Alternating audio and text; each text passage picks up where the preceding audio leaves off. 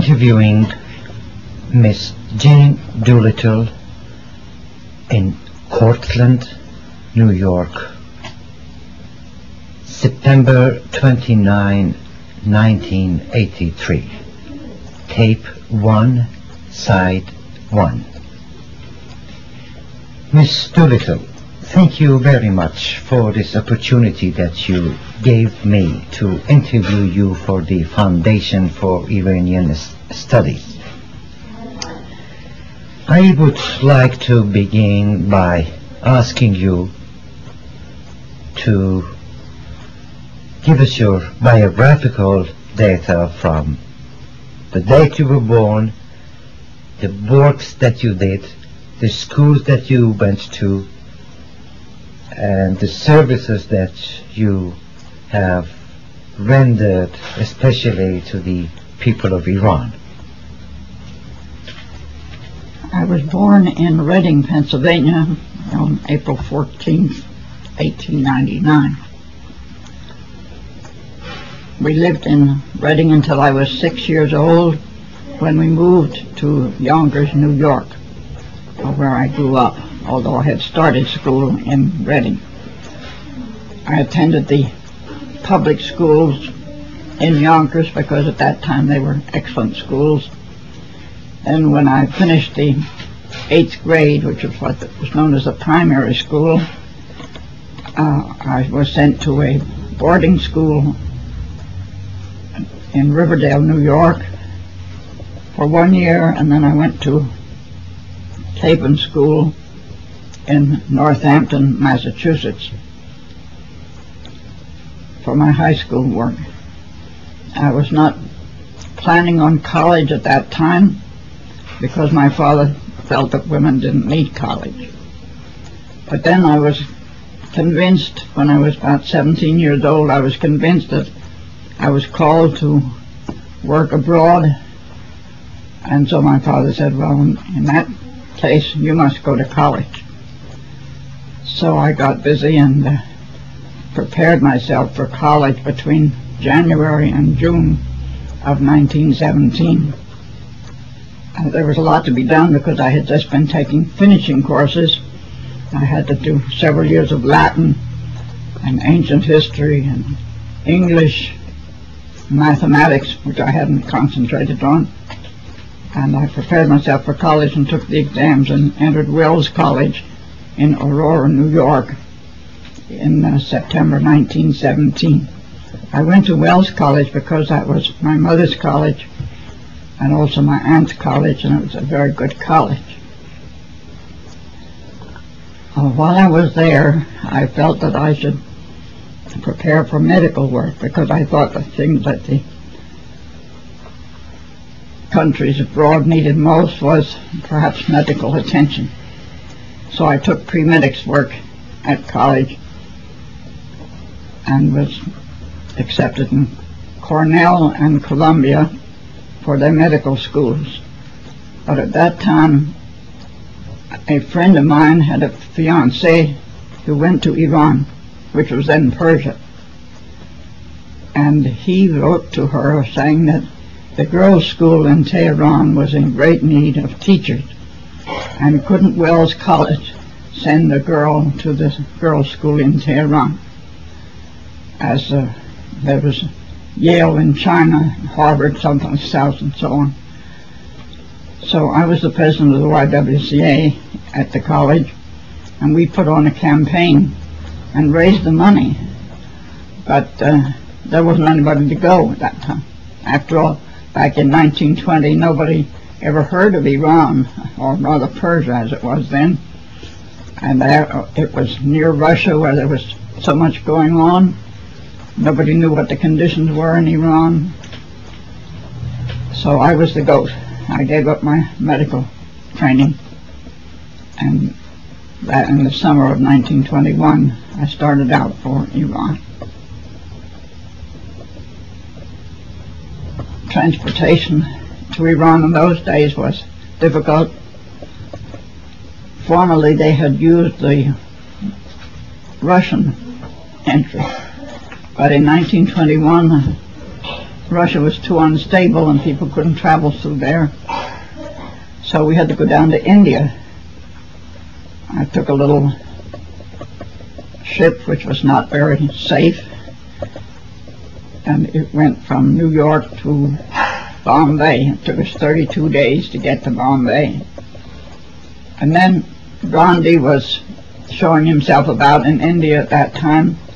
So there were disturbances and there was no transportation to go from Bombay up to uh, Basra. So we had to wait for a couple of weeks or even longer. Uh, there were several other people planning to go to Iran on the same boat. There were four or five of us who started off and saw India while we were waiting for a boat. And when I got back after 10 days traveling around to Agra and Allahabad and Benares and so forth, there was a boat ready for us, which had carried only six passengers to go up the Persian Gulf. So a young couple, the Markers, and I took that boat and went up to Basra. It took us a week to get there from Bombay. And then we took a little train which went up to Baghdad. It was an overnight ride. And then we waited in Baghdad a few days. And I got the train to Railhead. At Railhead we found there was no transportation to go on from there. And of course there were no conveniences. It was just out in the desert. There was nothing but the uh, station. So the station master uh, emptied his rooms for some Britishers who were in the party, and the markers and I stayed in the uh, storeroom with the uh, cans for kerosene. of course, it's pure desert there. Uh, the Britishers who were with us, they had their own food and servants and all the rest, and of course we didn't. But we managed somehow, and that night we all spread our beds out in front of the station. In those days, everybody carried their own beds and chairs and uh, mosquito nets and what have you. And we stretched those the Britishers one end and we all at this end. And we were wakened in the morning by something that sounded like a uh, car. And it was a car. And of course the Britishers thought it was for them, but it wasn't, it was for us. Because uh, Mrs. Stead, who was in charge of the hospital in Kermanshah at that time, had been in Baghdad while we were there, and she had sent transportation back for us. So we got in this car and packed our luggage on the sides, strapped it on as they did in those days, trunks and so forth, and we started off for Kermanshah. At that time, at every station, at every village that you came to, there was a big pole put out in front of you, and you had to stop and give your pedigree and your passports and your past history and everything else before they let you go on. So we did that numerous times during the day, and when it was getting to be dusk, this was in October, so it got dark early. The village that we stopped in said, well, you'll have to spend the night here because nobody travels at night. There are too many bandits. And we were young and ignorant. We said, no, we would go on. So we did. And uh, as it got darker, the driver um, fastened a lantern on the front of the car. He didn't have any lights. And then every little while he'd get out to look and see if we were really on the road or not. When I've traveled over that pass since then, I realize how the Lord preserved us taking that trip at night. We reached Kermanshah about 10 o'clock. Nobody was looking for us because nobody traveled at night in those days. And we stayed there in Kermanshah with the missionaries for two or three days, time to give us to look around. And then we went on to Hamadan. That was another day's trip. And then I left the markers there, and I went on from there with the with some Russians to Kazvin. And when we got to Kazvin, it became evident that they had some business there, so they left me at the Grand Hotel all by myself with no language. when they went about their business. And two days later, they appeared and we started on again for Tehran. And that was an all-days trip at that time. As we entered Tehran, it was very dark. There were no street lights. And we finally came to the mission compound and the church was blazing with lights. They were having a meeting of some sort. And the uh, missionaries from the school came running out to meet me at the door of the girls' school, which is where I lived for the next three years. Do you have any questions now? No, it was one thing. Uh, were you feeling safe traveling under those conditions? Yes, I had no fear. It's uh, strange. Yeah. An American girl, about 22 years old, Yeah. going through all this experience of traveling in the desert. No, I had no fear. I was too young, too ignorant. Would you be willing to go through that experience again? yes, I think so.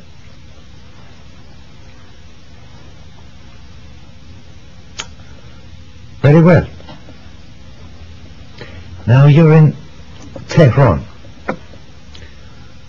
Had you officially joined the mission to come to work to Iran or this was a completely different project? No, it was under the mission. But I was what was known as a short-term teacher. The regular missionaries, of course, had to spend uh, three to five years studying the language. But since I was a short-term teacher, meaning three years, I wasn't given a chance to learn the language. I just had to be, get busy teaching. And I lived in the eastern section of the school building, which was called Ingleside. Where, where was the school, by the way? It was just east of the church of Sultana. Yes. And there were four of us living there. Miss McHenry and Miss Young and Miss Pete and myself. We lived together there for three years. And later on Miss Chase joined us at that house. So I was ushered into the living room, which was a very small room, very poorly furnished with borrowed articles and worn out things. Nobody had anything new there then. And I settled down for my three years there. The next morning, Miss Pete took me around. She was at that time the principal. She took me around to show me the school and the girls and so forth. And by Monday morning, I was ready to start teaching. I think that was Friday I got there, maybe. Started teaching on Monday morning. And I taught a little bit of everything, as we always had to do anything that needed to be taught. We taught. I, of course, everything I taught was in English at that time. And uh, I picked up quite a bit of Persian from hearing it, but not having time to study it. But that was a big advantage later on when I wanted to study it. I liked the girls very much. Of course, they all wore their chadors at that time, and their chargats, and uh, long skirts. I was interested in having them have some uh, good athletic activities.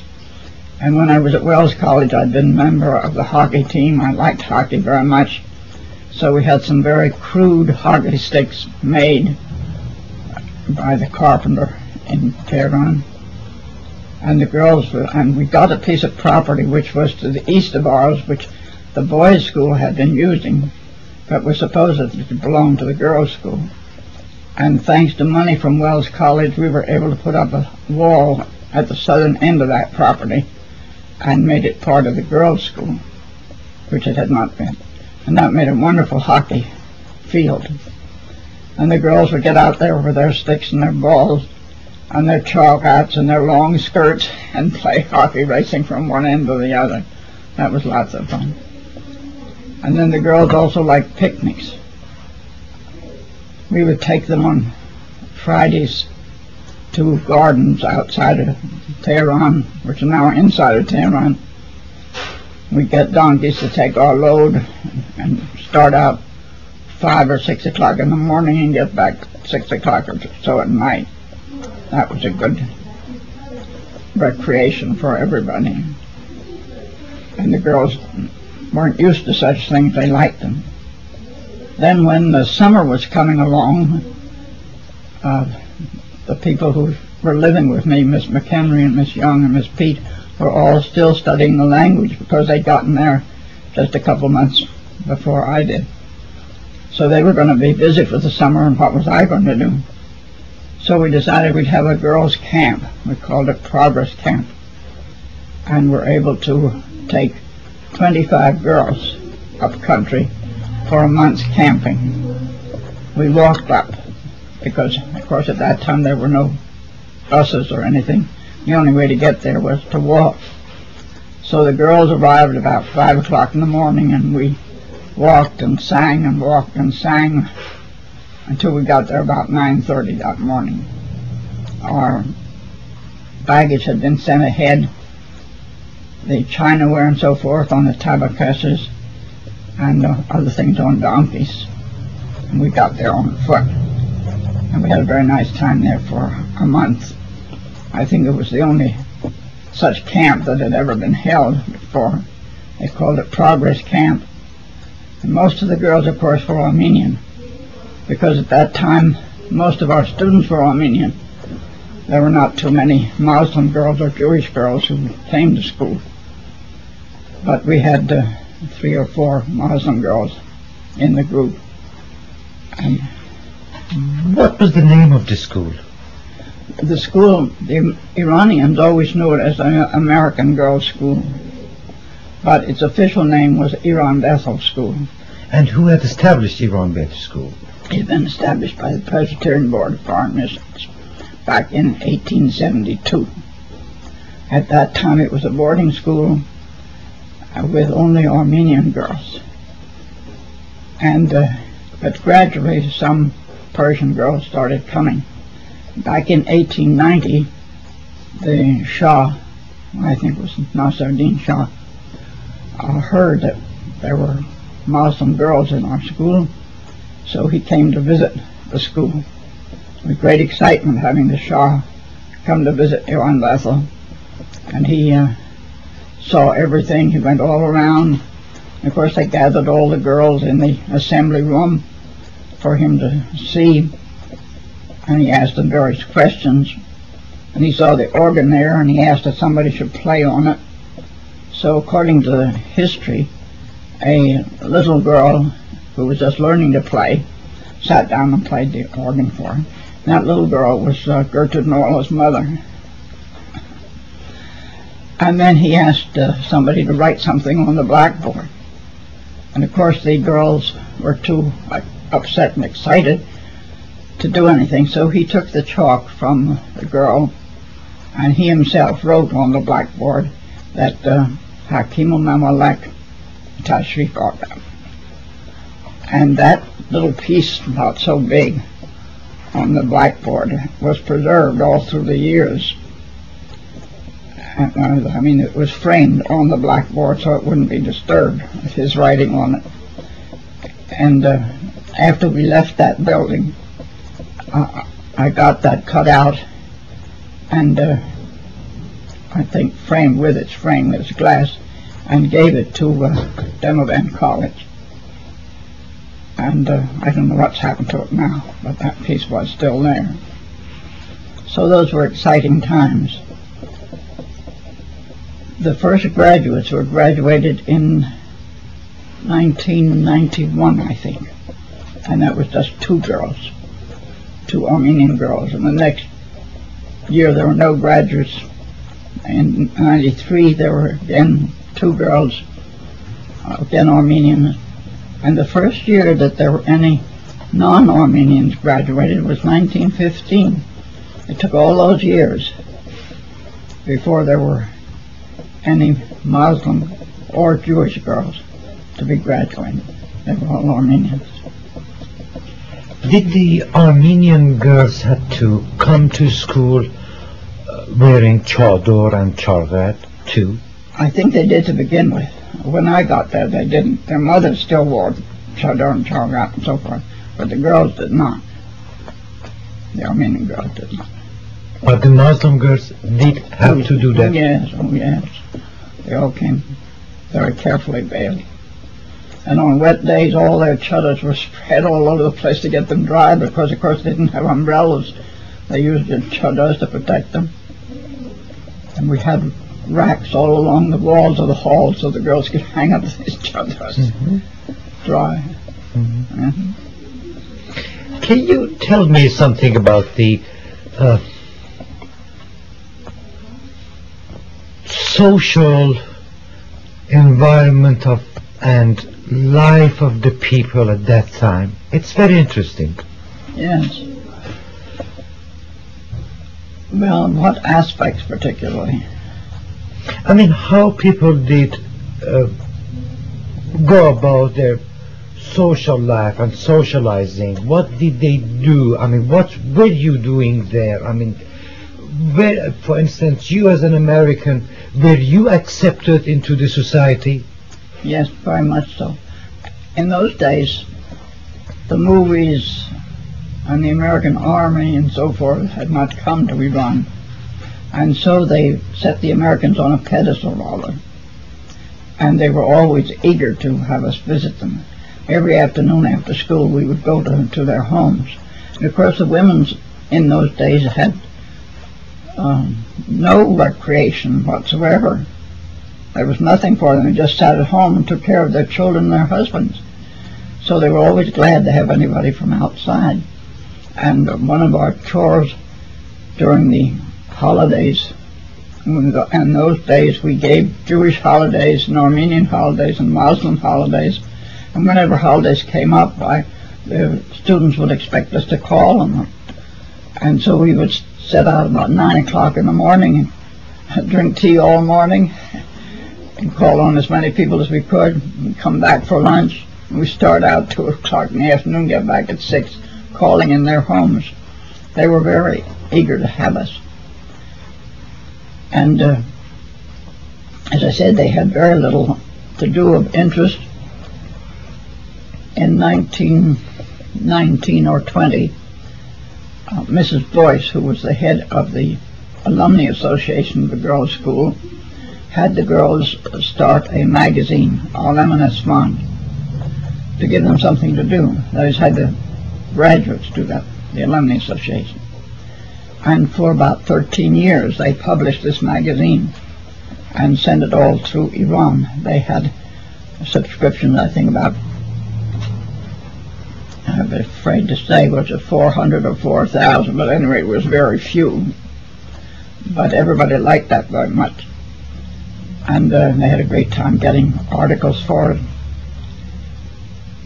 And uh, one of the articles that was appreciated most was uh, under the name of Hanum Dilshad Hanum. Did you ever hear of Dilshad Hanum? No. Dilshad Hanum was Avaya um, Nahostin, there's no Nozad, the uncle of Ahmad Khan. Did you know him? No. Uh-huh. Well, he was a very interesting person and a very keen Christian. And he used to write articles and sign it Dilshad Khanum. And uh, everybody thought it was a lady that was writing these articles, and they were very well accepted at that time. That gave these women something to do. Uh, as I say, it kept up for about 13 years, and it was, I don't know whether the first or the second women's magazine to be published in Iran and uh, it was very well liked. But gradually they found it was too much hard work to get it out and supervise it and provide finances for it and so forth, so they gave it up. But they really had no social life. Now, for instance, in order to uh, raise money to help this, they had to find various means. And uh, one idea was to have a uh, movie performance because the women couldn't go to movies, although by 1927 or 8 movies were in Tehran.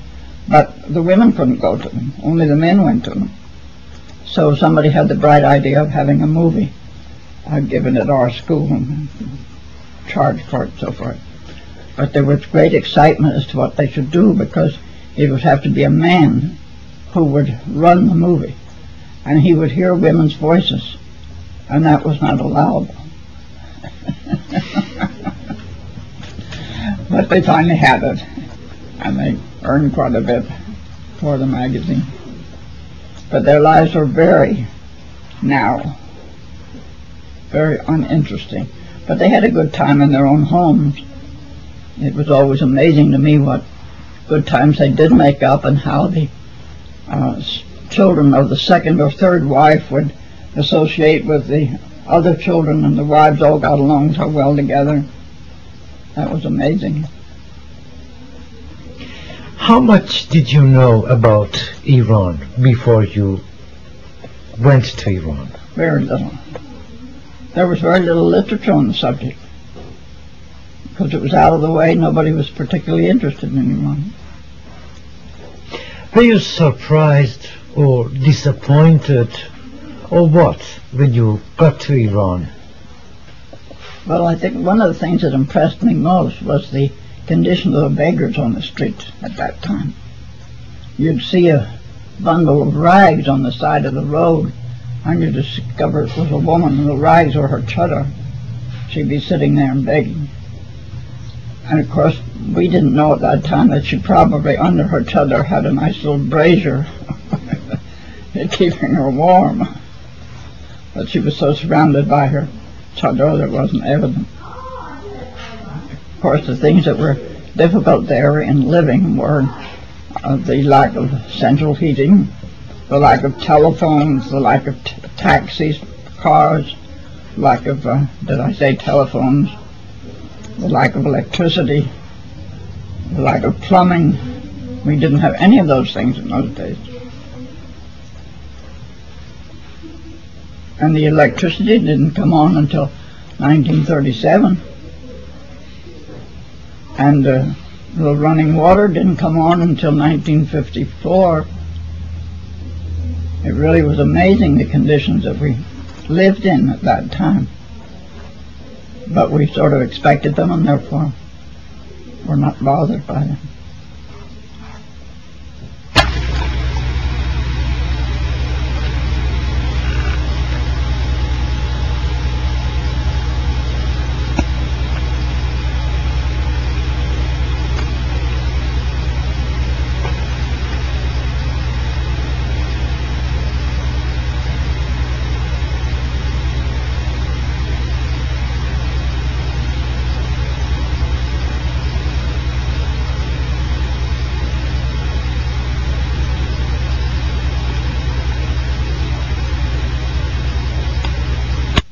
Was the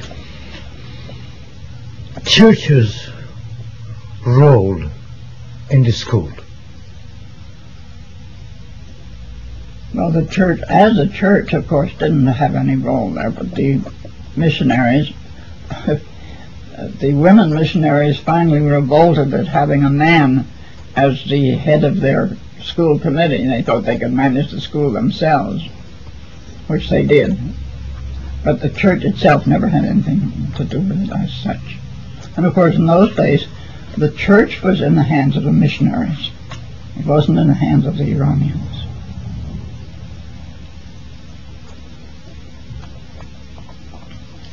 Okay, and this was year 1921. Yes. And what you told me that you ha- you were on a temporary mission. Yeah. That's for three years. So what made you to stay there so long? Well, when I left, although I left early, I didn't stay the full three years because I was ill and they sent me home early. But at that time, it was evident that uh, the principal, Miss McHenry, was going to be married. And so the mission asked me to prepare to come back and take over the school. So when I came back to America, I uh, studied education instead of doctoring. Yeah. So how long did you stay in the United States before you I went stayed back? just two years. Two years. Yes. And then you went back to Tehran And I went back there. Uh, well, no, I didn't go to Tehran. I went back to uh, Hamadan Oh. because everybody felt that if I went to Tehran, I knew so many people uh, there, I would not have time to study the language. So they put me in Hamadan for a year to concentrate on learning Persian. And then I went back to Tehran in uh, 27. Was Hamadan much different from Tehran at that time? Yes, oh yes, it was very different, much more primitive in every way. The students were very backward, and the schools and everything were nothing like those in Tehran. And of course, in Tehran, the schools for girls were very few. There was a normal school, which was very well known, and they graduated their girls from a seventh class. That was their highest class. And the only other school that had higher grades was the Zoroastrian school. And the Zoroastrian school for some years uh, drew their principals from Iran Bethel. It was always one of our girls that was in charge there because we had the highest educated girls in the country. Was your school registered with the uh, government or with Wazarat al-Ma'arif at that time, I guess? Yes. To begin with, of course, if there was a Bezarat Marnav, it had nothing to do with our schools. I mean, it wasn't interested. After all, under Ahmad Shah, everything was just at a standstill. But then after Reza Shah took over, things were different, and the uh, Bezarat Farhang became active. Uh, it was, I think, must have been in 1925 when I was not there, that they had the first inspection from the Minister of Education. And uh, two men came to look over the school, and as they reported, it was the first time that any men had been in the school uh, in all those years, except for Nasruddin Shah's visit. And these gentlemen went around and inspected everything and approved of it and so forth, and from then on we had inspectors. But uh, to begin with, that is for the first 50 years practically. We were completely free to do anything we wanted to. And for that reason, we uh, didn't develop the Persian language as it should have been developed. Uh, to begin with, when I first went there, the Armenians had their Armenian classes and the Persians had their Persian classes. And the Armenians studied Persian as a second language and learned very, very little.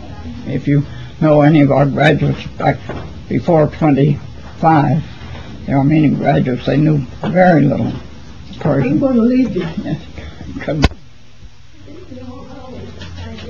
What was the official teaching language of the school? Really, the official language was English. Uh, to begin with, we started teaching English in the fifth grade, primary. And then when the uh, Ministry of Education took over, uh, they said it shouldn't be begun till the seventh class. So we had to change that. But really, the language of the school was uh, English, and the missionaries there didn't know Persian. They knew Armenian rather than Persian because they worked with, with the Armenians.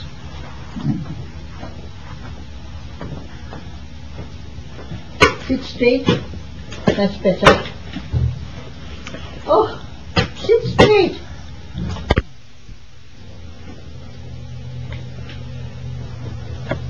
Were you giving out any sort of uh, diploma or certificates? Yes, we gave a diploma all through the years. As I said, the first graduating class was in 1891, and we gave a certificate of having completed the 12 grades. And who was honoring it? Uh, I- there wasn't anybody too honored at that time. Because the girls had never applied for any work or anything. They simply, it was their pride and joy that they had graduated. Yeah. And the diploma that we had in those days had a nice picture of the school nice little round one at the top of it. And they were very proud of those. To begin with, of course, they didn't have any alumni association because there weren't enough alumni to have such. I think it was in 1915 that they first started an alumni association, and there were only six graduates at that time remembered of it.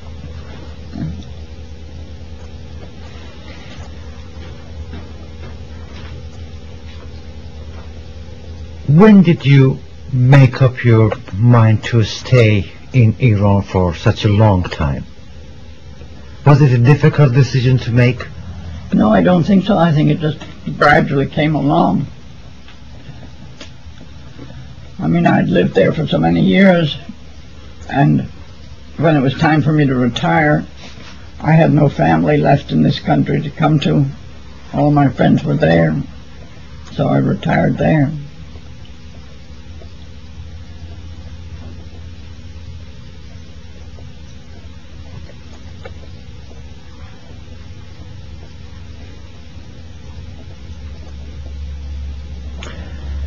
Okay, Mr. Ritter, please tell me a little bit about the changes that you have observed in the life of the people during all these years. Yeah. You tell, told me uh, about the primitive way of life that they had when you got to Tehran and when you left Tehran there had been so much advancement and development in that country and you are one of the honest witnesses of all this progress in that country. Let, let's hear from you. Of course, it really came about quite gradually, I think. And it was all thanks to the Pahlavi dynasty.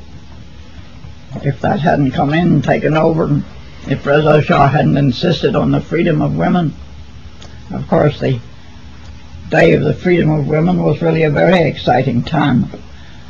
And that was in 1937 in January. And uh, before that, there'd been a lot of talk about women unveiling. And the girls in our school, of course, were gradually getting rid of their veils. Every day as they came to school, there'd be shouts at another girl appearing without her veil or with a hat on because of those days they wore hats. And then in January 1937, we had the orders from the Ministry of Education that in order to receive the diplomas of the 11th class, which was all they had then, uh, of the previous year, 1936, that the students and their principals were to appear at the uh, um, Teachers Training College there on Roosevelt Avenue. And all the girls had to be completely in white, and we were told what the principals should wear and so forth. I think it was to begin at 2 o'clock in the afternoon. So there was, we were fortunate in that we had the 12th class. As for all the girls who had received their diplomas the year before were on hand, and so we could get hold of them and get them dressed in their white dresses and stockings and shoes and all the rest of it. And then we went to the uh, teacher training college, and the girls were all lined up in one room, a line side by side, with the principal at the head of each line, and the boys were in another room. And we stood there waiting for a while.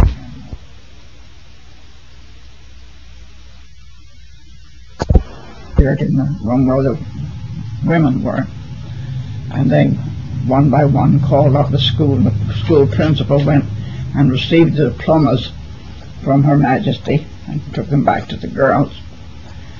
And when that was finally finished, then the girls were all told to go down, line up on both sides of the road out to the main road.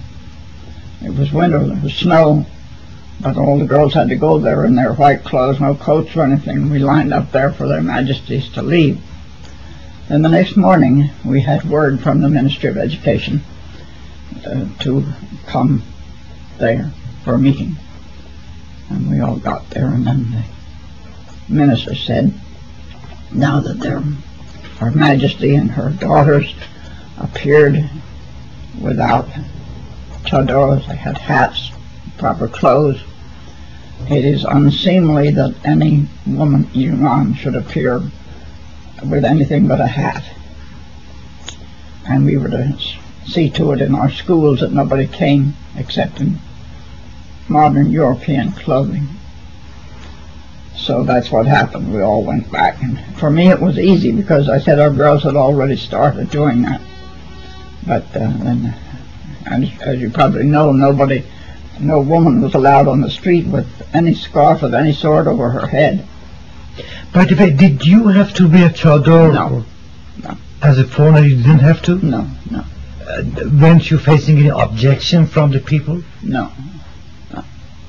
When I went out in the villages, uh, they uh, were surprised and thought we were men because we didn't have chadors on, but I was never compelled to wear a chador. And in fact, I never did. I, mean, to get into some places, of course, you had to have uh, veil to go there. So I never went to those places where they didn't want you. But one time we had had a very fine black woman who had been a slave. She worked for me for 27 years. And then she died of cancer. And she was buried out, shot, out by Azim. And I wanted to go there to the cemetery. And I put on the chador for that. Because they wouldn't let me without. But that's the only time I wore chador as such. You mean at that time in 1921, Yes, you could walk in the streets of Tehran yes, with bare head Yes. and without wearing a chador yes. and facing no objection from even the fanatics? No. If there was any objection, we never heard it. They were used to these American women. We got by with it. Of course, the Armenian women uh, wore chadors. They did. Yes, they did. But we did. We never did. And do you know that now you cannot do that in Tehran? Yes, I know. Bertrand sister Mary is there in Tehran, and she has such a time having to have, in the summertime, long sleeves. She can't go out with short sleeves, and she has to have a scarf on her head.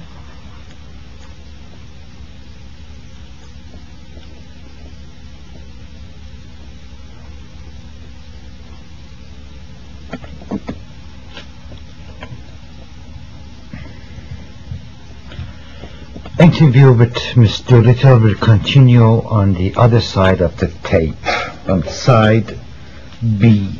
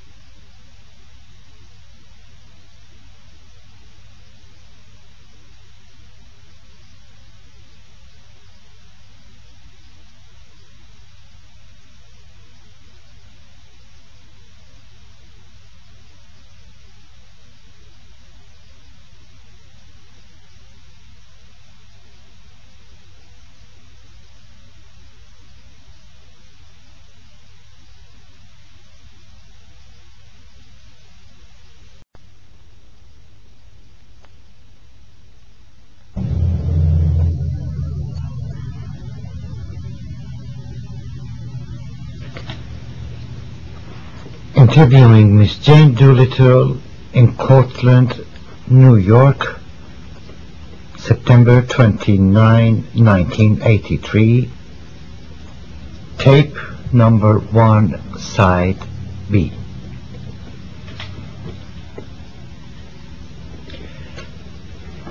Was your school considered an evangelical school? That is, in the eyes of whom? In the eyes of the church, it was supposed to be a Christian school. I don't know how much the Iranians realized that. Although we always told them that when they came to register their girls, we told them this was a Christian school and that they were all expected to attend chapel, daily chapel. How did they take it? They took it very well. I only remember one or two objections through all the years. They said they knew that.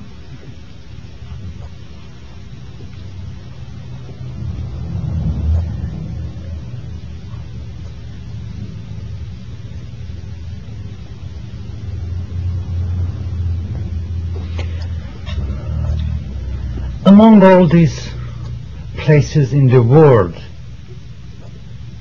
why go to Iran?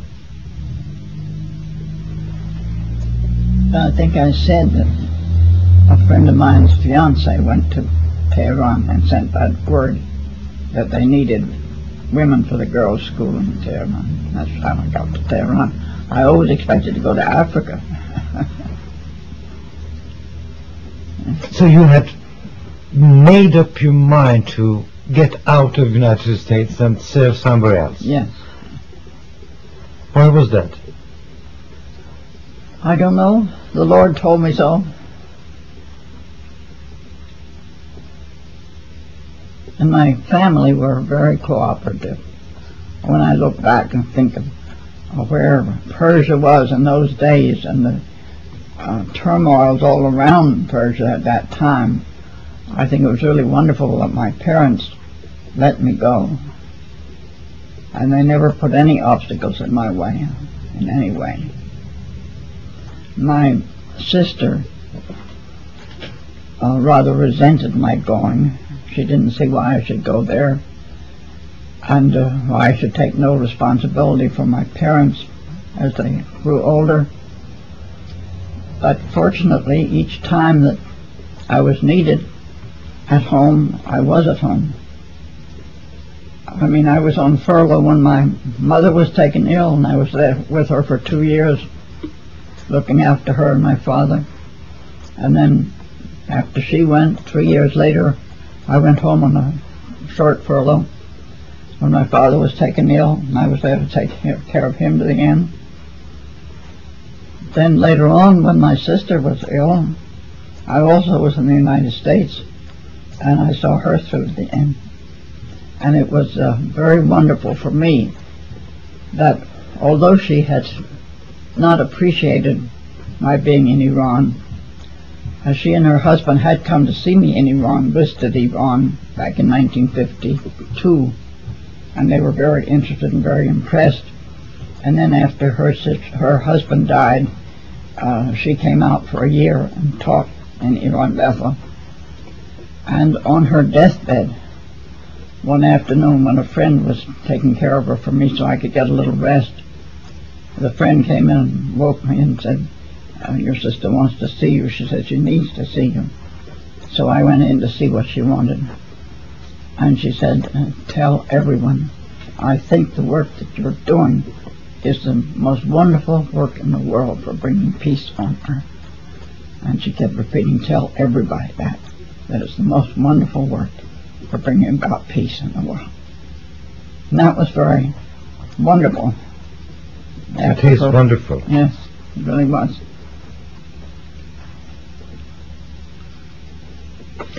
My experience with the church in Iran shows that in general the church of Iran was withdrawn from society.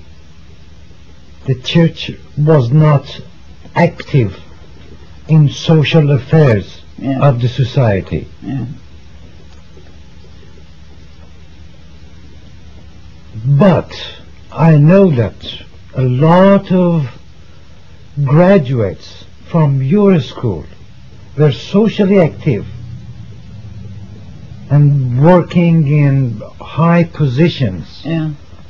How, why was that, do you think? I don't know. Of course, we tried to train them along those lines. We tried to have them have Christian ideals, and I think the great many of them do have.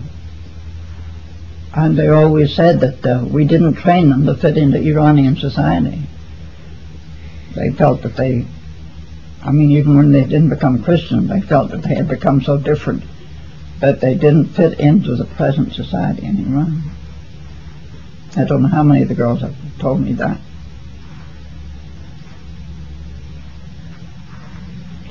Was it because of the uh, standard of education that you were offering them or opening a new horizon to them to be active in social life? I think probably, yes.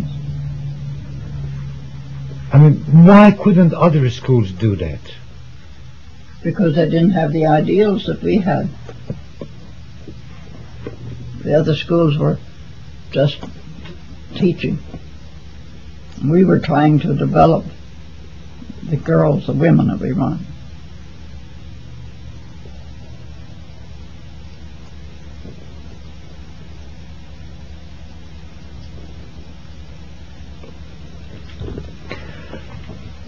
How much do you think that you have achieved your goal?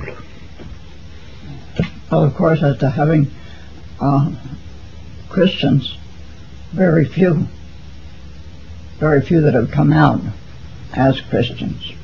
It involves too much for them. But as to their having Christian ideals, I think a great many of them have them. And a great many of uh, have said, uh, we almost became Christian.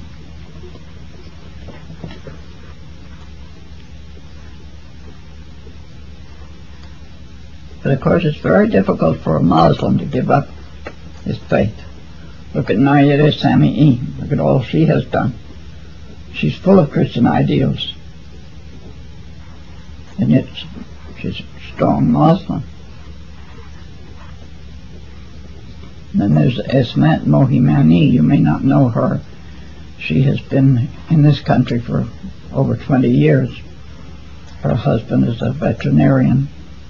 He left Iran because he didn't like the conditions there and came here. They live in Columbus, Ohio.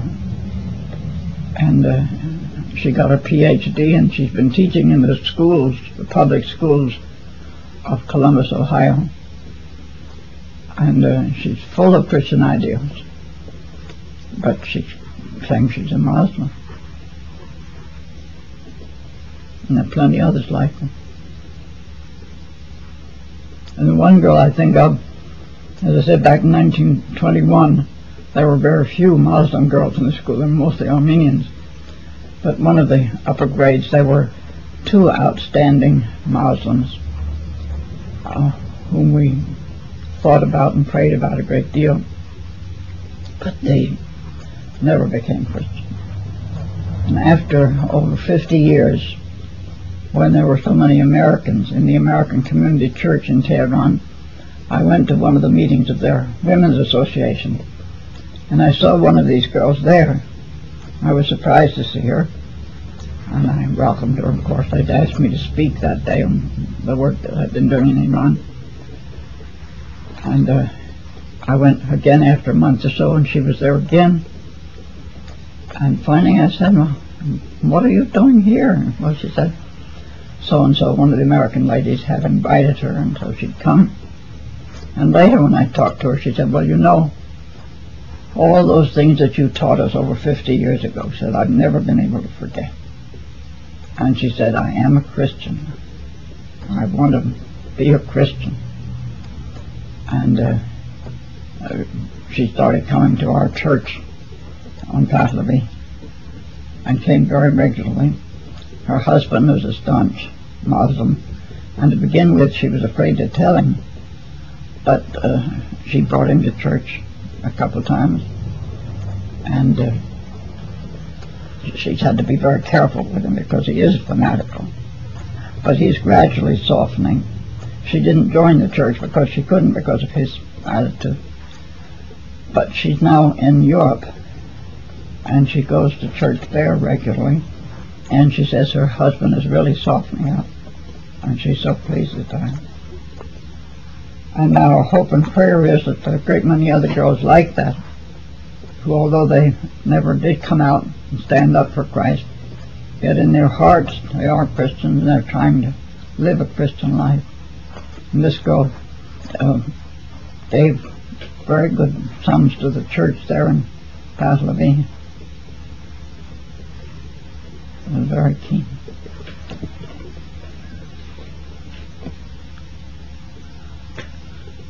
How many years did you serve in the school? Well, I was in the school from uh, 1921 to 1966. I should have retired in 1964. Uh, we were supposed to retire at the age of 65, but there was nobody else to take over the school. And of course, you realize that the school was closed. I mean, we had all those headaches. Every time I came to America, something happened when I came back. The school was being closed. Back in 1932, when I returned to Iran, uh, I was greeted by the fact that the primary schools were all taken over by the government. We couldn't have primary schools anymore. So that gave us a chance to develop the middle school more, which we did. And then in 1939, when I returned, when I got to Kermanshah, when I got to Baghdad, I had word to proceed as quickly as possible and not to bring the short-term teacher that I was bringing with me to leave her. They didn't tell me what was what. Till finally I got to Kermanshah, and there they told me that uh, all schools with foreign heads were being taken over. Well, we managed to keep the school going until 1940. But it was in 1939 that the Minister of Education gave that rule. Because I, as I understand it, uh, Reza Shah uh, did not want foreign influence for his children. So Dr. Jordan and I and others worked on the problem. As soon as I got back, we started working and see what we could do because then we should have closed in September 1939.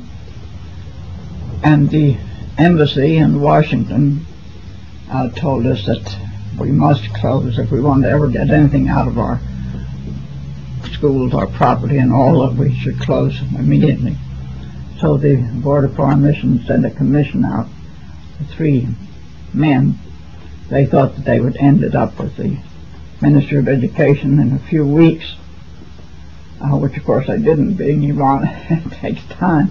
And they were there the whole year and didn't get anywhere except that they took over our schools. In 1940 the schools were closed out and at that time all the missionary educationists left because there was nothing doing.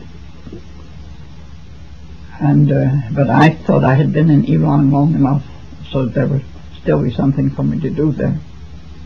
So I stayed on and uh, moved away from the compound because I had been living in our Sage College compound because we were developing a women's college at that time.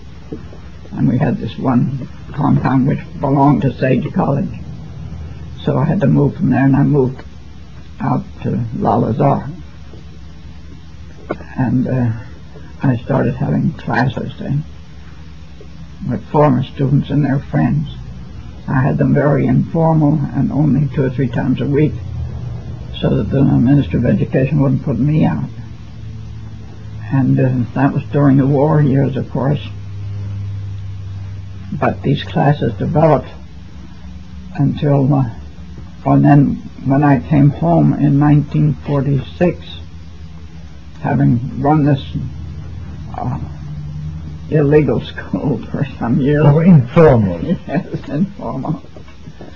Uh, after Azadagan was my helper, and I told her to keep on with these classes no matter what.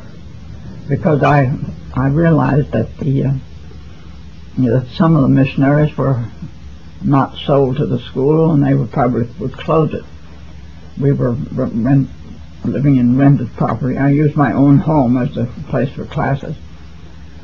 So after I was out, I and kept those classes going, and with the help of the missionary women, the work did go on for the two years that I was home. I was home two years in instead of one because of my mother's illness. And uh, at that time, the board in New York was convinced somehow or other that the Iran Death or was known as the Doolittle Project was really doing something. So they gave us the money that they had realized on the Sage College property to uh, develop another school.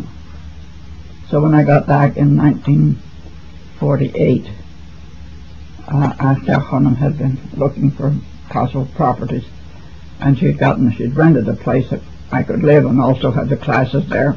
We had classes from, by that time, it was not just three times a week, it was five days a week, and from morning till noon. So she'd rented a temporary place that we worked in, and by that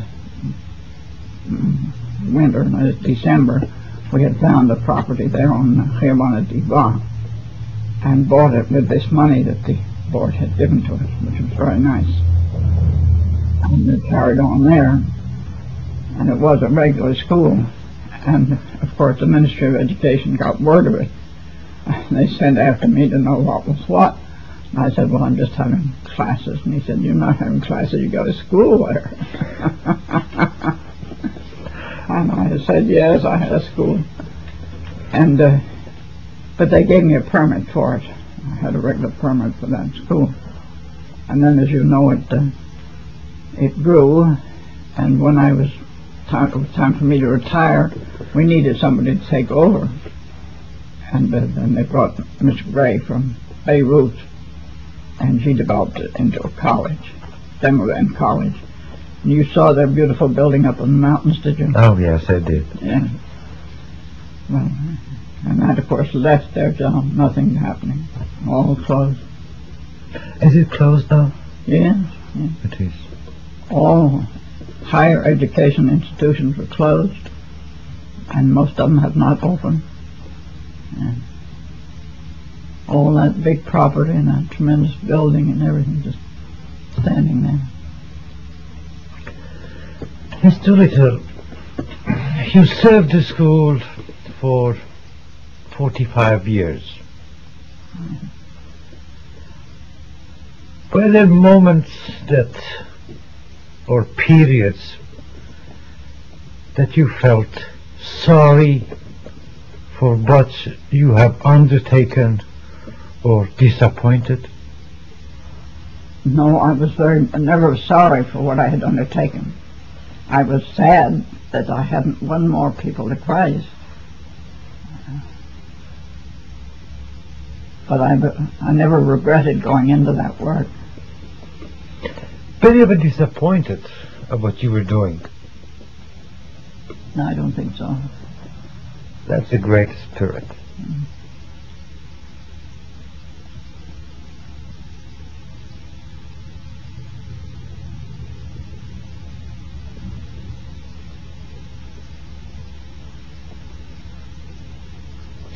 Who gave you the most support for the work? You mean mental and so forth? I wouldn't know. I don't think of any individual person.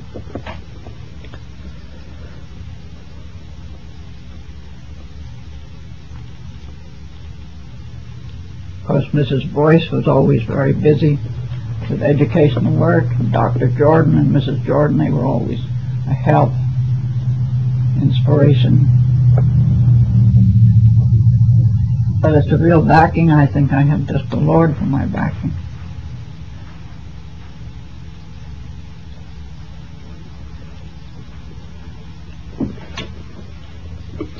Great, Miss Doolittle. Uh, please tell me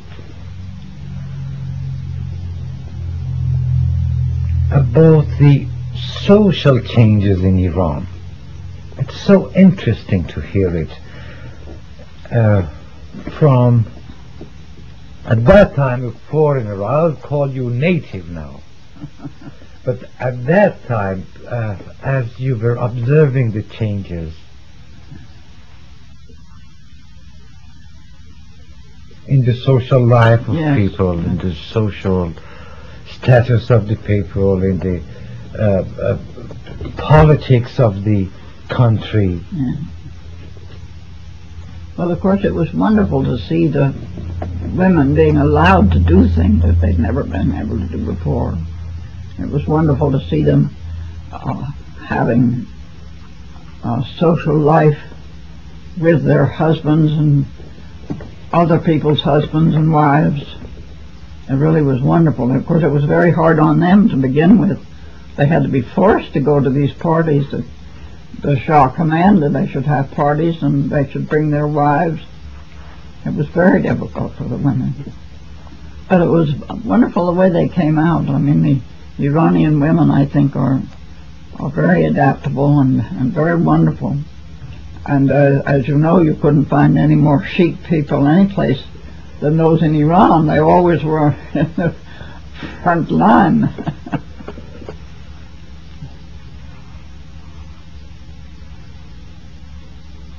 Well, of course, they were the people who were better off.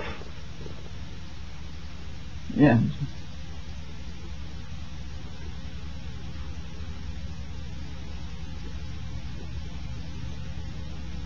What do you think brought this uh, change in Iran, this revolution? Well, it seemed to be that people's dislike of the Shah, they felt that they were being mistreated, whereas when you look at history, they weren't being mistreated, the lower classes. They were all the time being given rights that they had never had before. It's amazing to me that they, so many of them felt the way they did.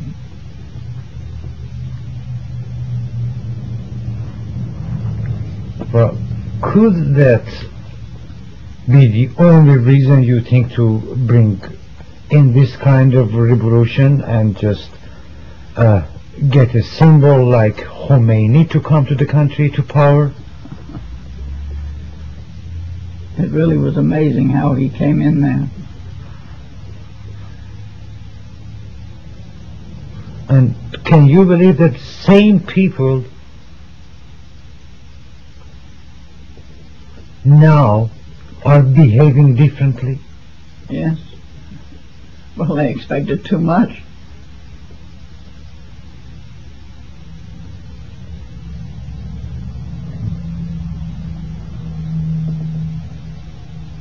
I think perhaps the movies and radio and television, all those things, I think they had something to do with it because the people's eyes were opened.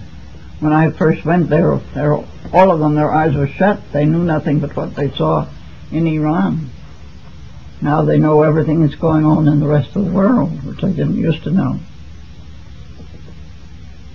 I think that's made a big difference.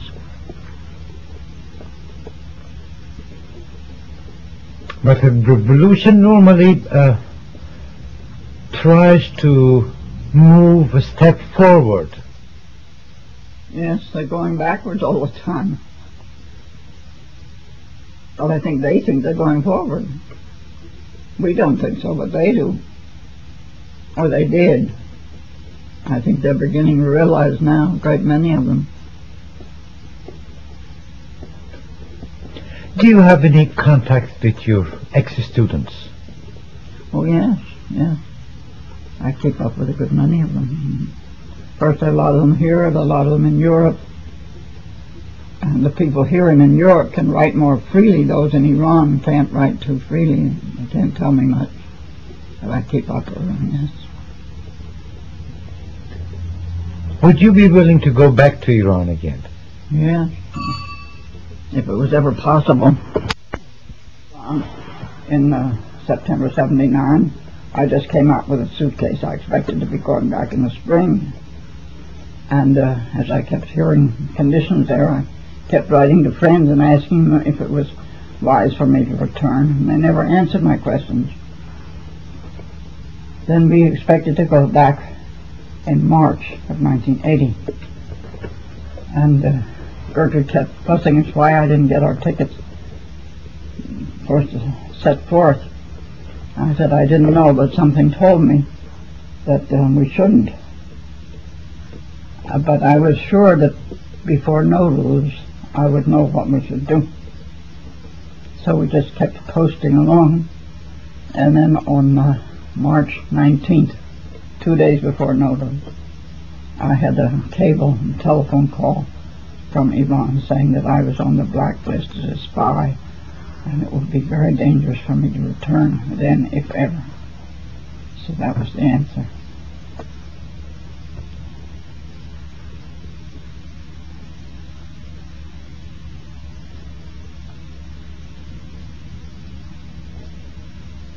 Could you believe it?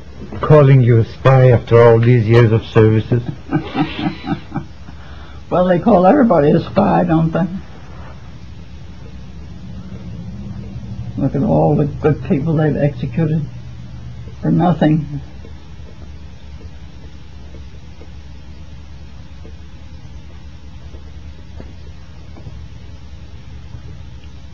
How much of your time was actually the school taking?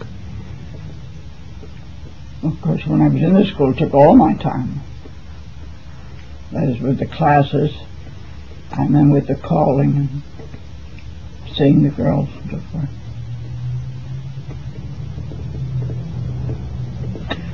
What were you doing since you retired?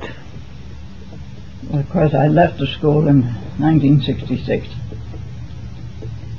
And uh, during the last few years, I had developed a clinic for the poor people because from 1940 to 46, when I was trying to find how to be useful to Iran, besides having classes for former students and their friends, I got to know the people in the poor quarters because we lived just off Lalazar and we lived over an opium den. And uh, at that time, that good black woman was serving with us, and she knew I was looking for things to do. And uh, one day she came in and said, "There's a little boy sitting outside here who is weeping his eyes out because he can't go to school because he doesn't have the clothes or the money for going to school. And couldn't I do something about it? So I went with that little boy to his caravanserai where he was living, and from that, all the work that I have done for the last years started. I went to that caravanserai, which was a big place, about 40 houses around this central garden, which had one filthy pool for the water for the whole 40 houses, and so on. And of course, when I got acquainted with the people there, then they introduced me to their friends in other caravanserais or similar places. And I started a meeting first for the children. I had a Friday school for them. And these little boys and girls came to my home, had classes for them uh, in the morning on Friday. And then I decided that uh, just working with children was no good. I should get acquainted with their mothers.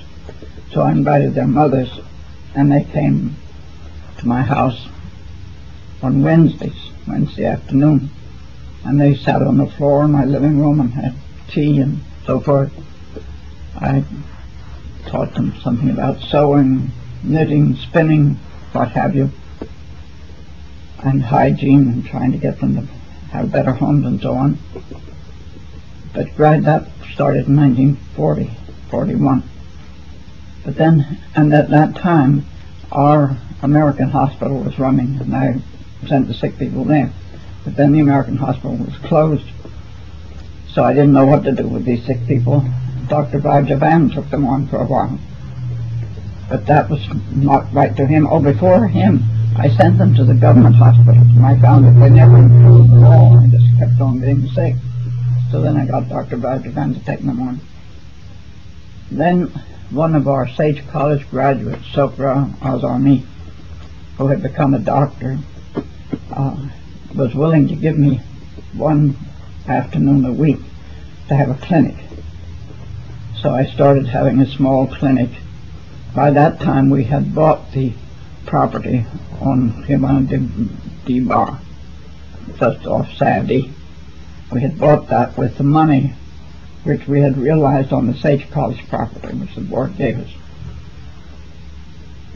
And uh, so we had more space. Before that, we didn't have any space to have our clinic, but we had space and facilities. So we opened a clinic there with Dr. Azami and uh, a nurse and a druggist. And we had two or three patients. And we kept that on for some time, one afternoon a week. That came out of the meeting that I had on Wednesday afternoons. And we had it on Wednesday again because the women were used to coming on Wednesday. So they went there instead of going to the doctor. And that gradually developed. And also, uh, we developed a program of, we had developed before, before we got that property, we had gotten supplies from the Red Cross and so forth for um, children, milk and vitamins and things like that they had given to us and we were dispensing. So that developed more.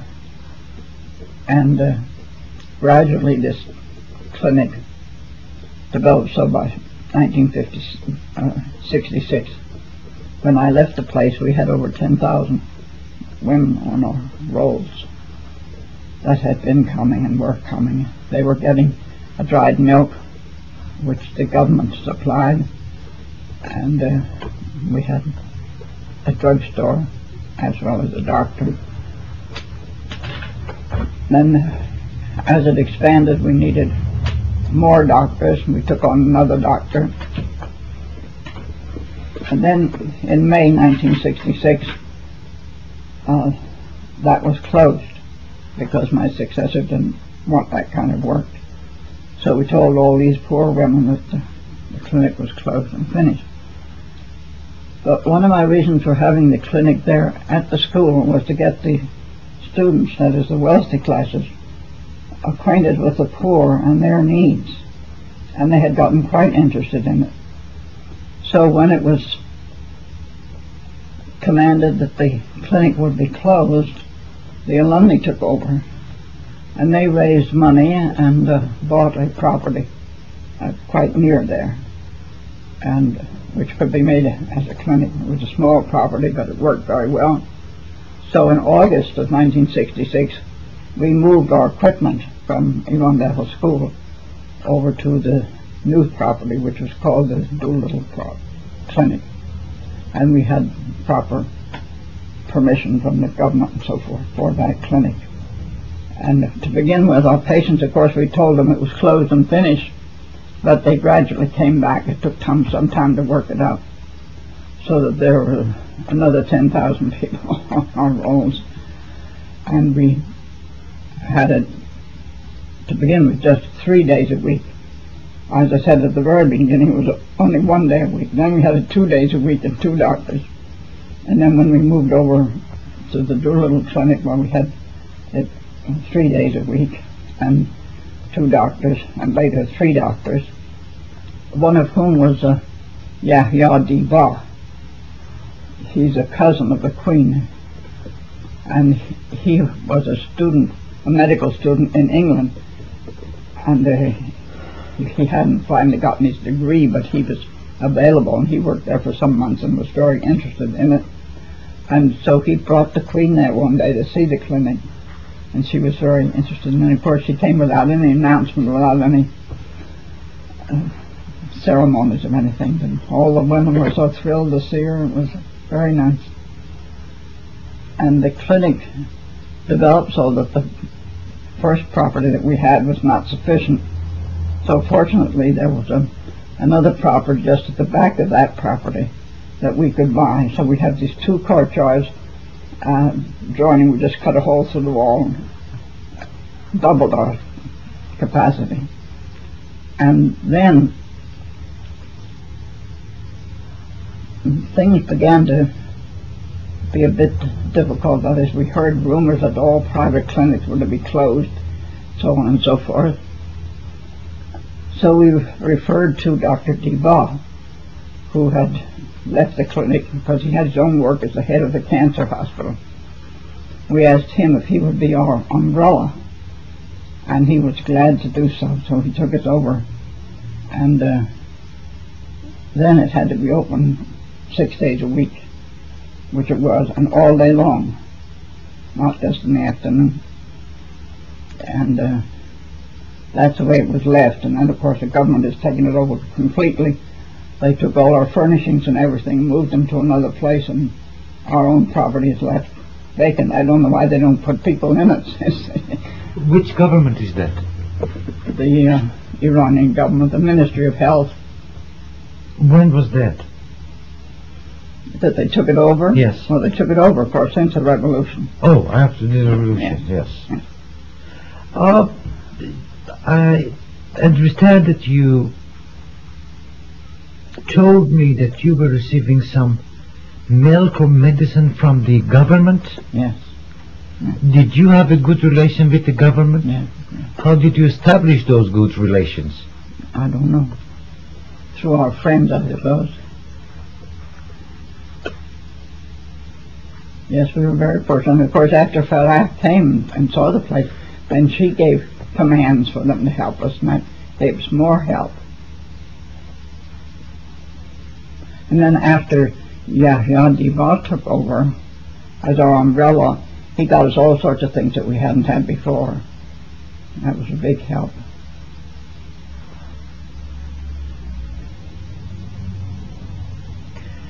If I remember correctly, you were honored or decorated or something in Yes. Can you tell me about it? Well, there were two different times. Once we went to the Mid- Ministry of Education, the alumni had a party there, and they gave me a certificate, so to speak. The Ministry of of Education did. And the next time was when the alumni had a party celebrating my 50 years in Iran. And we had a big dinner party at the uh, Sheraton Hotel, I guess it was. And uh, then the Minister of Education was the lady minister. And she was there at the party. Yes, Farah And she was there, and she gave me another decoration, which was very nice. I have a nice picture of her decorating me. It's very sad to think that she was made way of that way. Yes.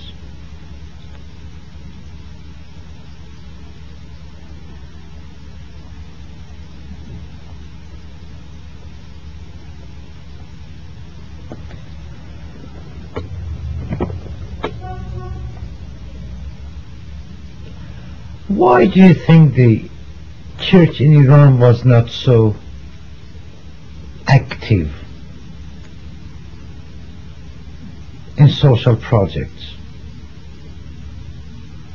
I suppose they didn't have the facilities or the money.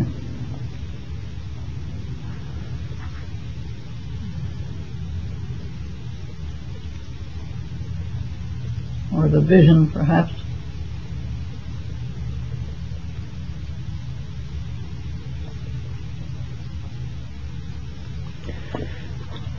What changes have you observed in the life of the church since you arrived in Iran? Well, of course, it's gone through many changes. To begin with, it was completely in the hands of the missionaries. And there were no Persian pastors at all. And to begin with, it was, of course, the Persians and the Armenians and the Assyrians were all together. Then, after some years, they separated. The Iranian church was separate from the Armenians and the Syrians. And gradually the missionaries turned over the work of the church to the Iranians completely. It's gone through many phases. And it's too bad that the attempt to have all three of the groups work together didn't work out. Maybe it's just as well, after all, they each want their own language.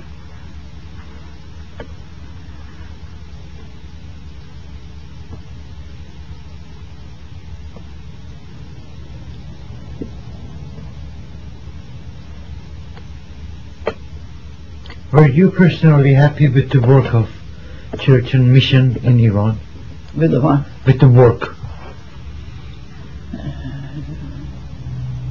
Well, I suppose a lot of things should have been done differently from what they were. Can you give me a few examples? well, I don't know that I can put my fingers on exactly. Perhaps it was inevitable that they left so much work to the missionaries to begin with. And I think uh, to a certain extent they certainly still do need outsiders. For instance, for the pastors, or at least for the preaching, the uh, church is very unhappy about the lack of spiritual food. After all, it's a very little and a very weak church and with very few outstanding members and not many people who can preach. They're all very unhappy about that.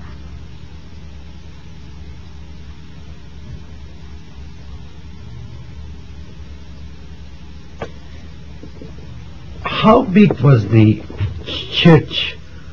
How big, excuse me, how big was the church when you arrived in Iran?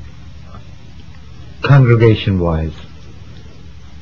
Uh, of course, to begin with, the congregation was uh, fairly good because there was the uh, people did leave their work to come to church on Sunday, and there was the boys' boarding school, and they were all taken down to church, and churches filled up with people like that, and it was a mixture to begin with. When I first went there, there were the Armenians and the Iranians, and the Armenians predominated, although the services were held in Persian. I say, and the, the women and men mixed in the church? Uh, no.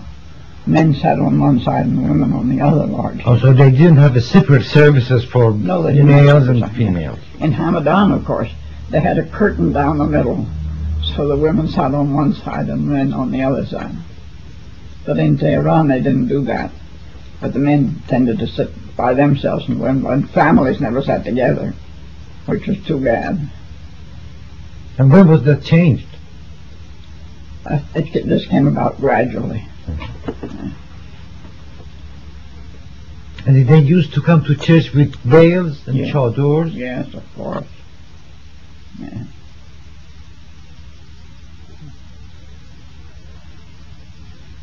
There was one person whose name you would know. That was uh, Hanama Mostafil Memalek. Did you know her? No. She always came to church in a veil. And the way she became a Christian was through selling water to the Alborz College. She contacted the Jordans, or she owned the water. And uh, while she was carrying on with them, while she became a Christian, and she was baptized. And she came to church very regularly. And she always had a particular seat that she sat in towards the back of the church. and uh, one day, there were some people from Hamadan. They didn't know that she had a particular seat, and they sat in her seat. she was much upset. but they all had special seats, and as I said, the men and the women sat separately. yeah.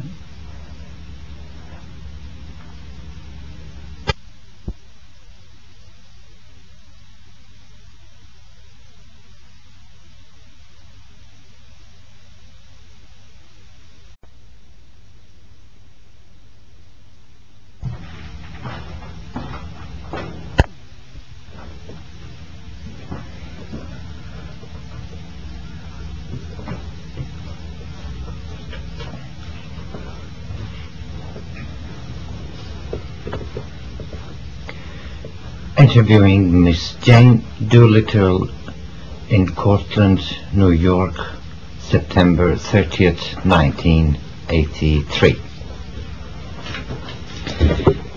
Miss Doolittle, uh, can you remember how many girls graduated from Iran Bethel School? No, I don't.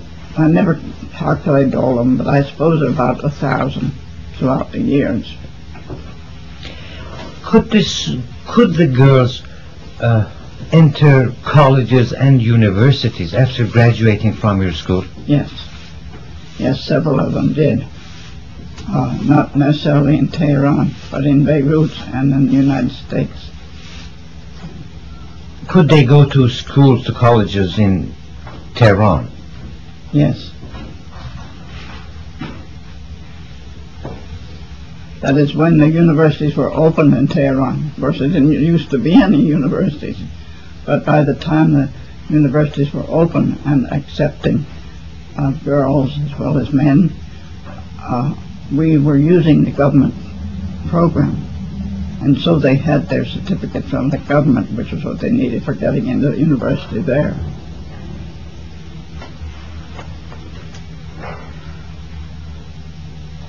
In addition to your work and services in school, were you in any way active in women's movement in Iran? Not as such, no. Except as we taught them in their school programs and our contacts with them.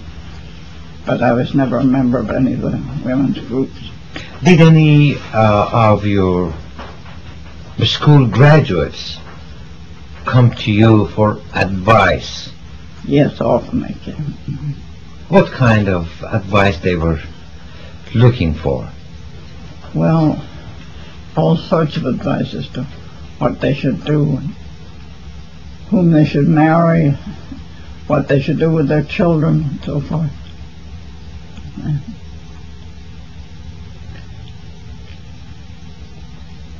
Can you elaborate on that a little bit? I don't know that I could really. Because they were usually their contact with me with their problems was short. And they went back and went on their way doing things.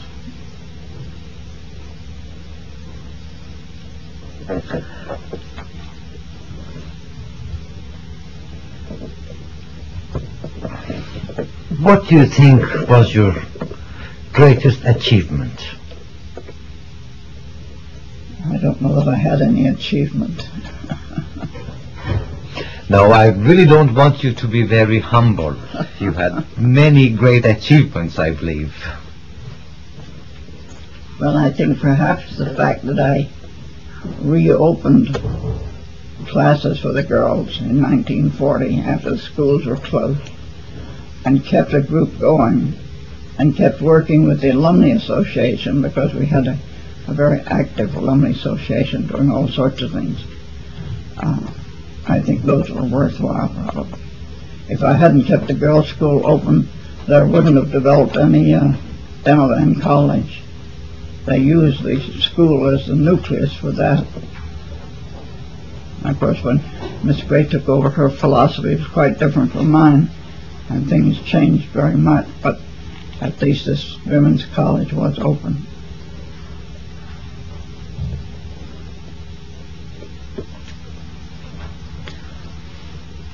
What do you consider was your failures? My failures? Well, I think the failure to win many people to Christ, that was a real favor, failure. But those who have been won to Christ are very keen Christians good. I think too many of the uh, so-called converts uh, said they were Christian because they thought they would please a missionary. And as soon as the missionary was no longer around, they were no longer Christian. And in my position as the head of the school, I was very careful not to over persuade anyone because it wasn't useful. And, uh, well, as you know, the Iranians, they like to do what they think will please the person they're working with. And I think too many of our, as I said, so-called converts just lapsed.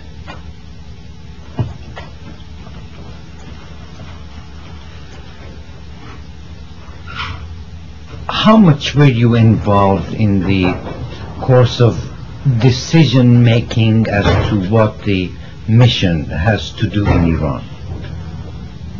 Well, of course, all of us met together every week to discuss the problems and decide on what should be done.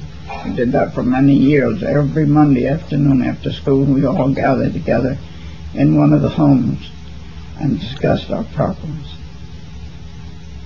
So I was involved that way.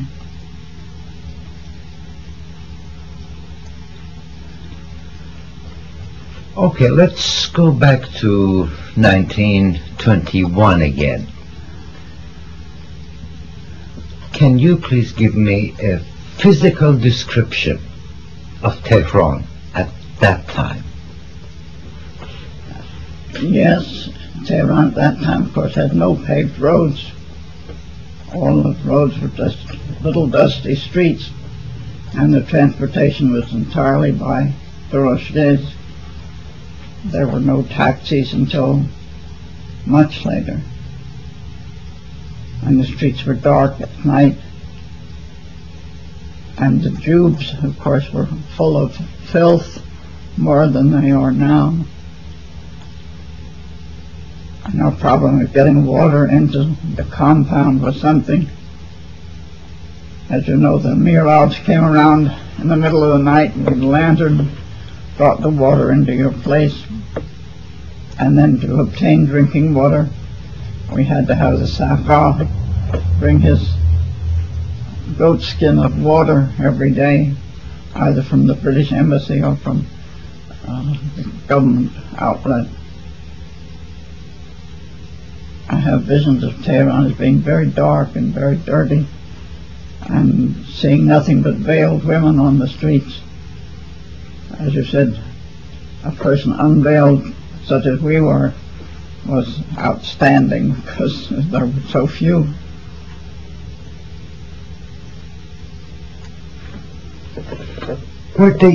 I heard from somebody that they had gates around the Yes, city of. Tehran. There were 13 gates at important sections of the country.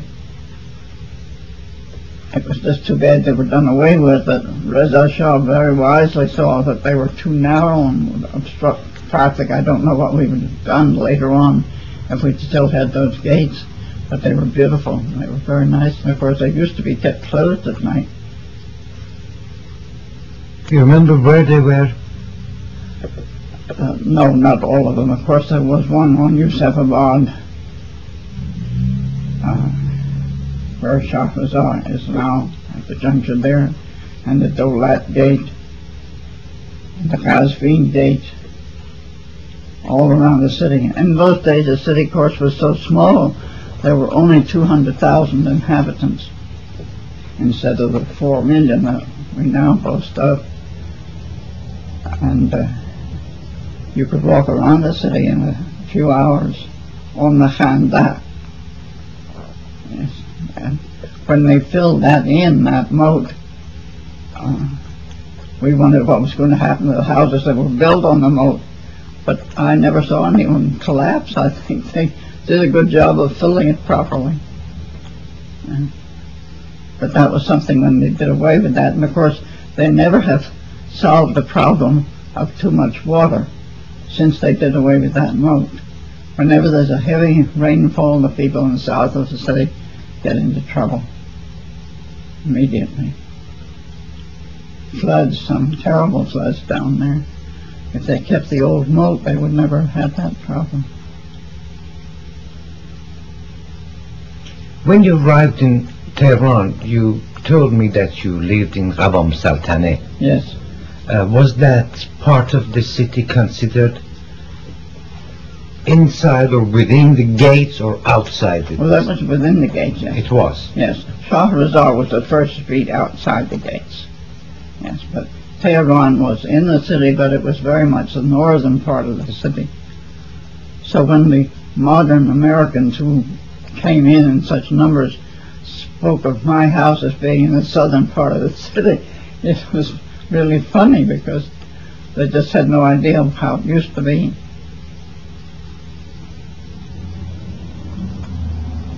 How many Americans were in Iran at that time? Well, if there were 40 or 50, we thought we had a lot. And of course, most of those were missionaries. There weren't business people at that time at all. But I was looking to see at some old pictures but, uh, which Mrs. Elder sent me of our mission group back in, must have been 26. Well, there was a big group. I suppose there were 50 of us at that time. And then you look at it when things were closed out in 79, 80, there just two families, the Setos and the Thomases, finished. Really, it's amazing the way the numbers went down. In addition to uh, missionaries, were there any other Americans? Like, there, there, was there an American embassy in Tehran? When I first went there in 1921, there was no embassy belonging to the United States. They simply used a house uh, quite near Qavam os-Saltaneh. There was a big building which they used the embassy. And then, of course, they bought it, and it was uh, Sam Saeed who built the American embassy as it is, as it was.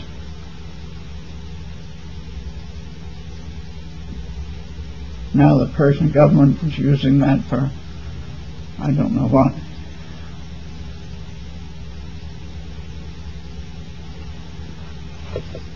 The, I hear they're not using it at the moment, but they have plans for it. Yeah.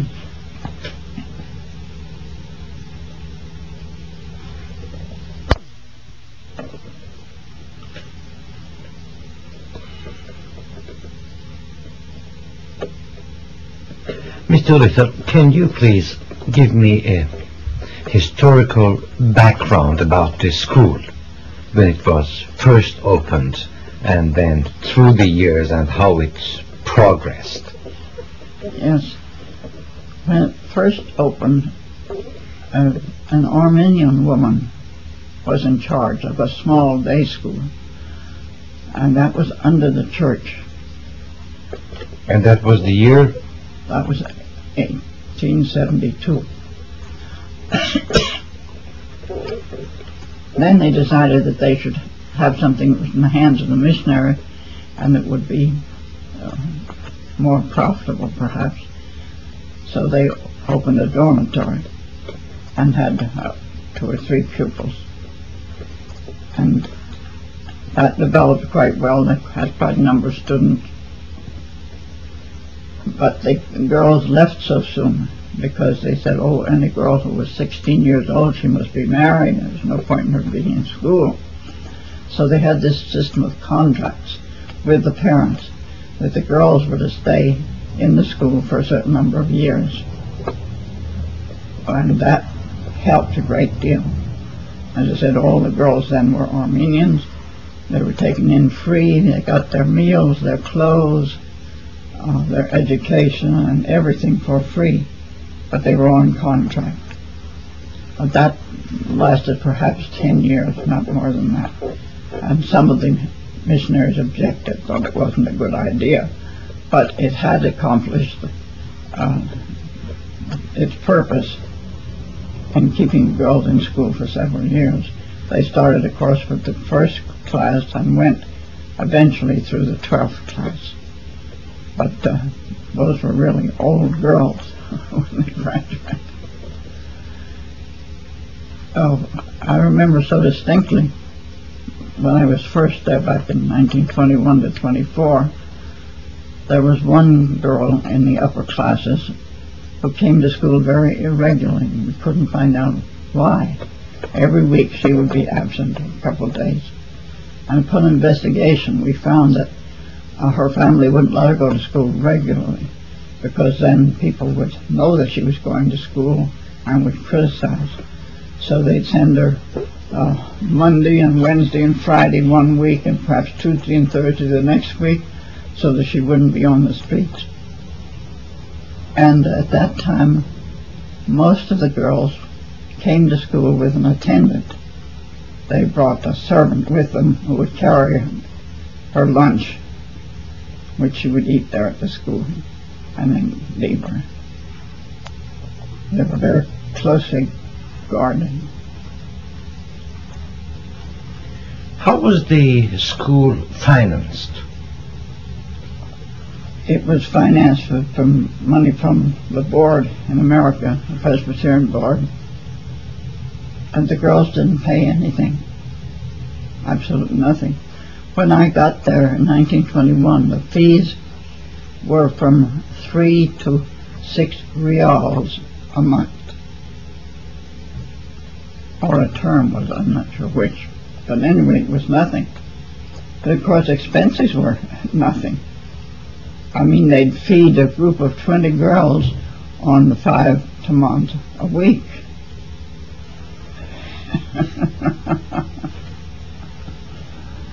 so, How was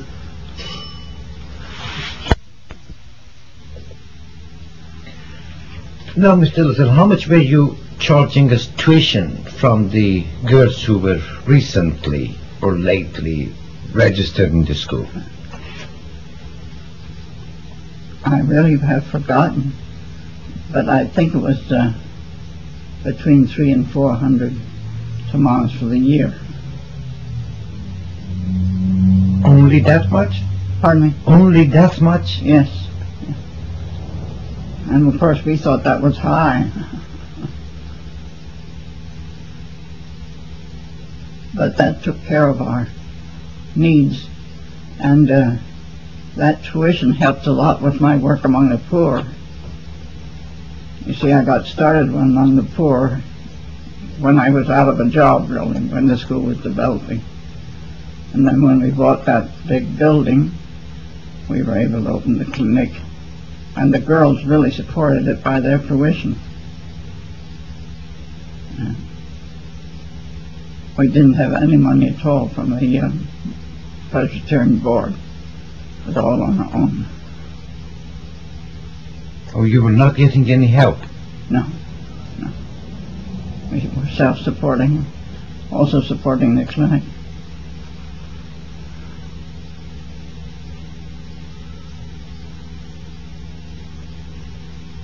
Which, after all, we should be doing.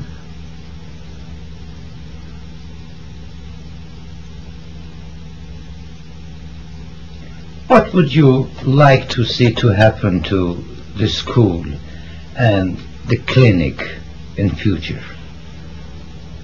Well, the school, of course, is completely out of my hands. As I said, Miss Gray has quite a different philosophy from mine. I kept the school small because I thought you could have much more influence when you knew the girls. When you have over a thousand girls, you can't know them. And you can't do much with them. Especially when they no longer have any chapel or anything like that. Whereas with a small group such as we had, naturally I knew all the girls and taught all of them. And uh, we had daily chapel. We had religious lit- literature for them to refer to. So for the clinic, I would be glad if the clinic came back again into the hands of the alumni. Of course, as I said, it's been taken from us entirely. The government is running it. And I'm sure it's uh, on quite a different basis from what we had.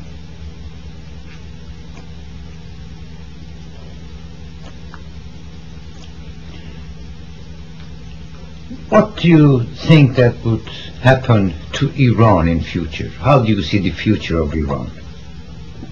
I don't at present. I only hope that the uh, communists will not get in. The fact that they've put out a good many of them recently is encouraging.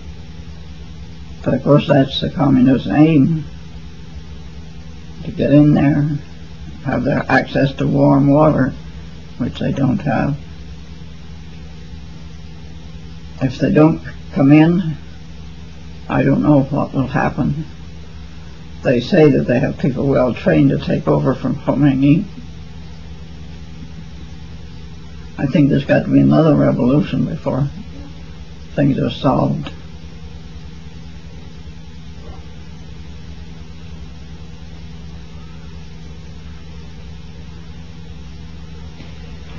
While you were serving in Iran, have you ever been attacked or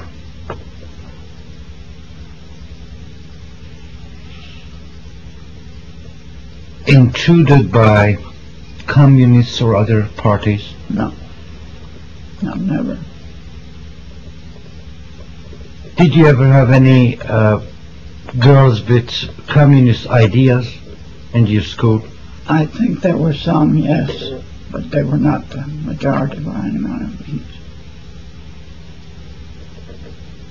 There was a time that the school boys and girls were very active in political affairs Yes. in 50s, Yes. early 50s. Uh, how was your school? It doesn't have any connection with any of those things. I think very few of our girls were involved. From at that time, I remember they used to call and strike and close down the Yes, schools. yes. Did it ever happen to your school? No.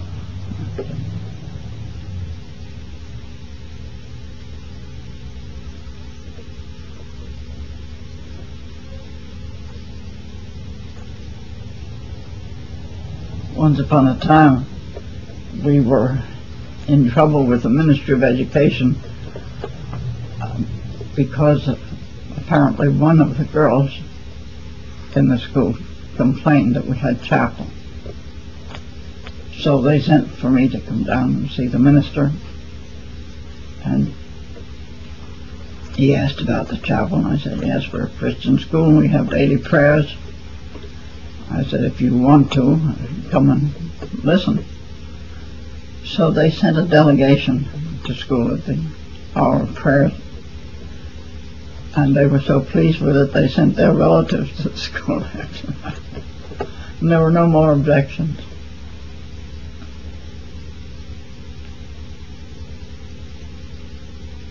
I think the chapel hour could be a very good force in more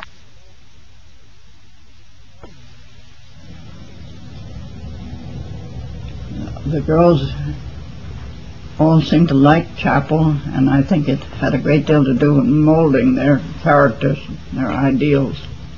We had some very good speakers.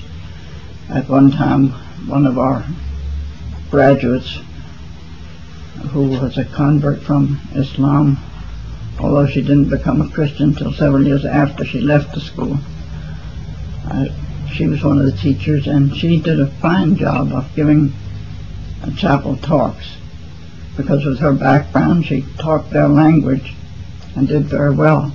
And in connection with that, I was again called down to the Ministry of Education and uh, wanting to know what chapel was. So I explained to them. And uh, then when I came back to school, I told this person about the objections. And she said, well, what shall I do? Shall I soft pedal it? And I said, no. We're here for that purpose. If we can't have chapels and can't have a good talks to the chapel, there's no point in our being. So she went on, although she knew that she was being criticized and might be in trouble. But she went on with her programs and did a good job. Who were uh, the people who gave you the greatest assistance in Iran? And in what way? I don't know, it's hard to say. There are so many people that helped me in various ways. Of course, they, a great many of our girls were from the upper classes, and they had pull. They had the know-how, and they could get things done for us, both for the clinic and for the school. I think they were a help. But as to uh, any one individual as being a special help, I don't think there was any.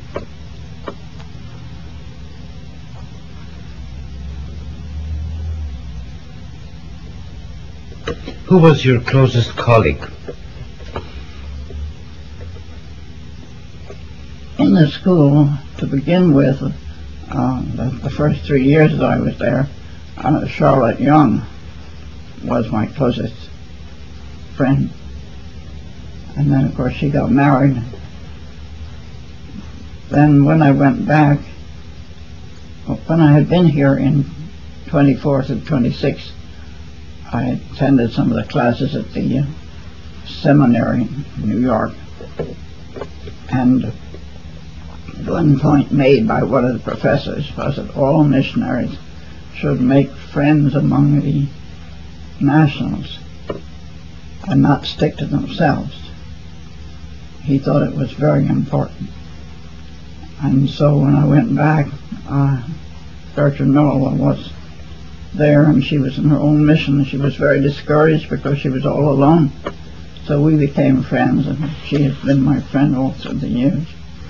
I think if I hadn't been there, she would have gone back to England. She couldn't take it because uh, in her circumstances, she was really an outsider. I mean, having studied in England all the years that she did, and uh, having her mixed parenthood, Armenian and Jewish, that was difficult. And uh, so the family didn't take her in too much. As a matter of fact, she really doesn't know her Armenian relatives. She identified more with the Jewish group because she was working among the Jews. But uh, she just had no friends. And of course, in our mission, there were just the two of them, she and Riz Domnus. So I think that was very fortunate that we could live together and help each other in various ways, although we never worked together. Except with some of our Friday schools, We've got those groups to compete with each other and to see each other every year and things like that.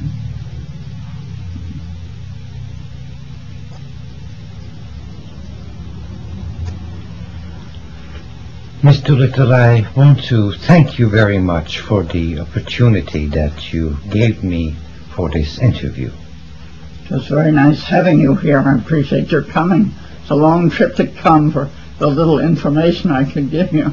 No, the information that you gave us was great. And thank you very much again. Thank you for coming.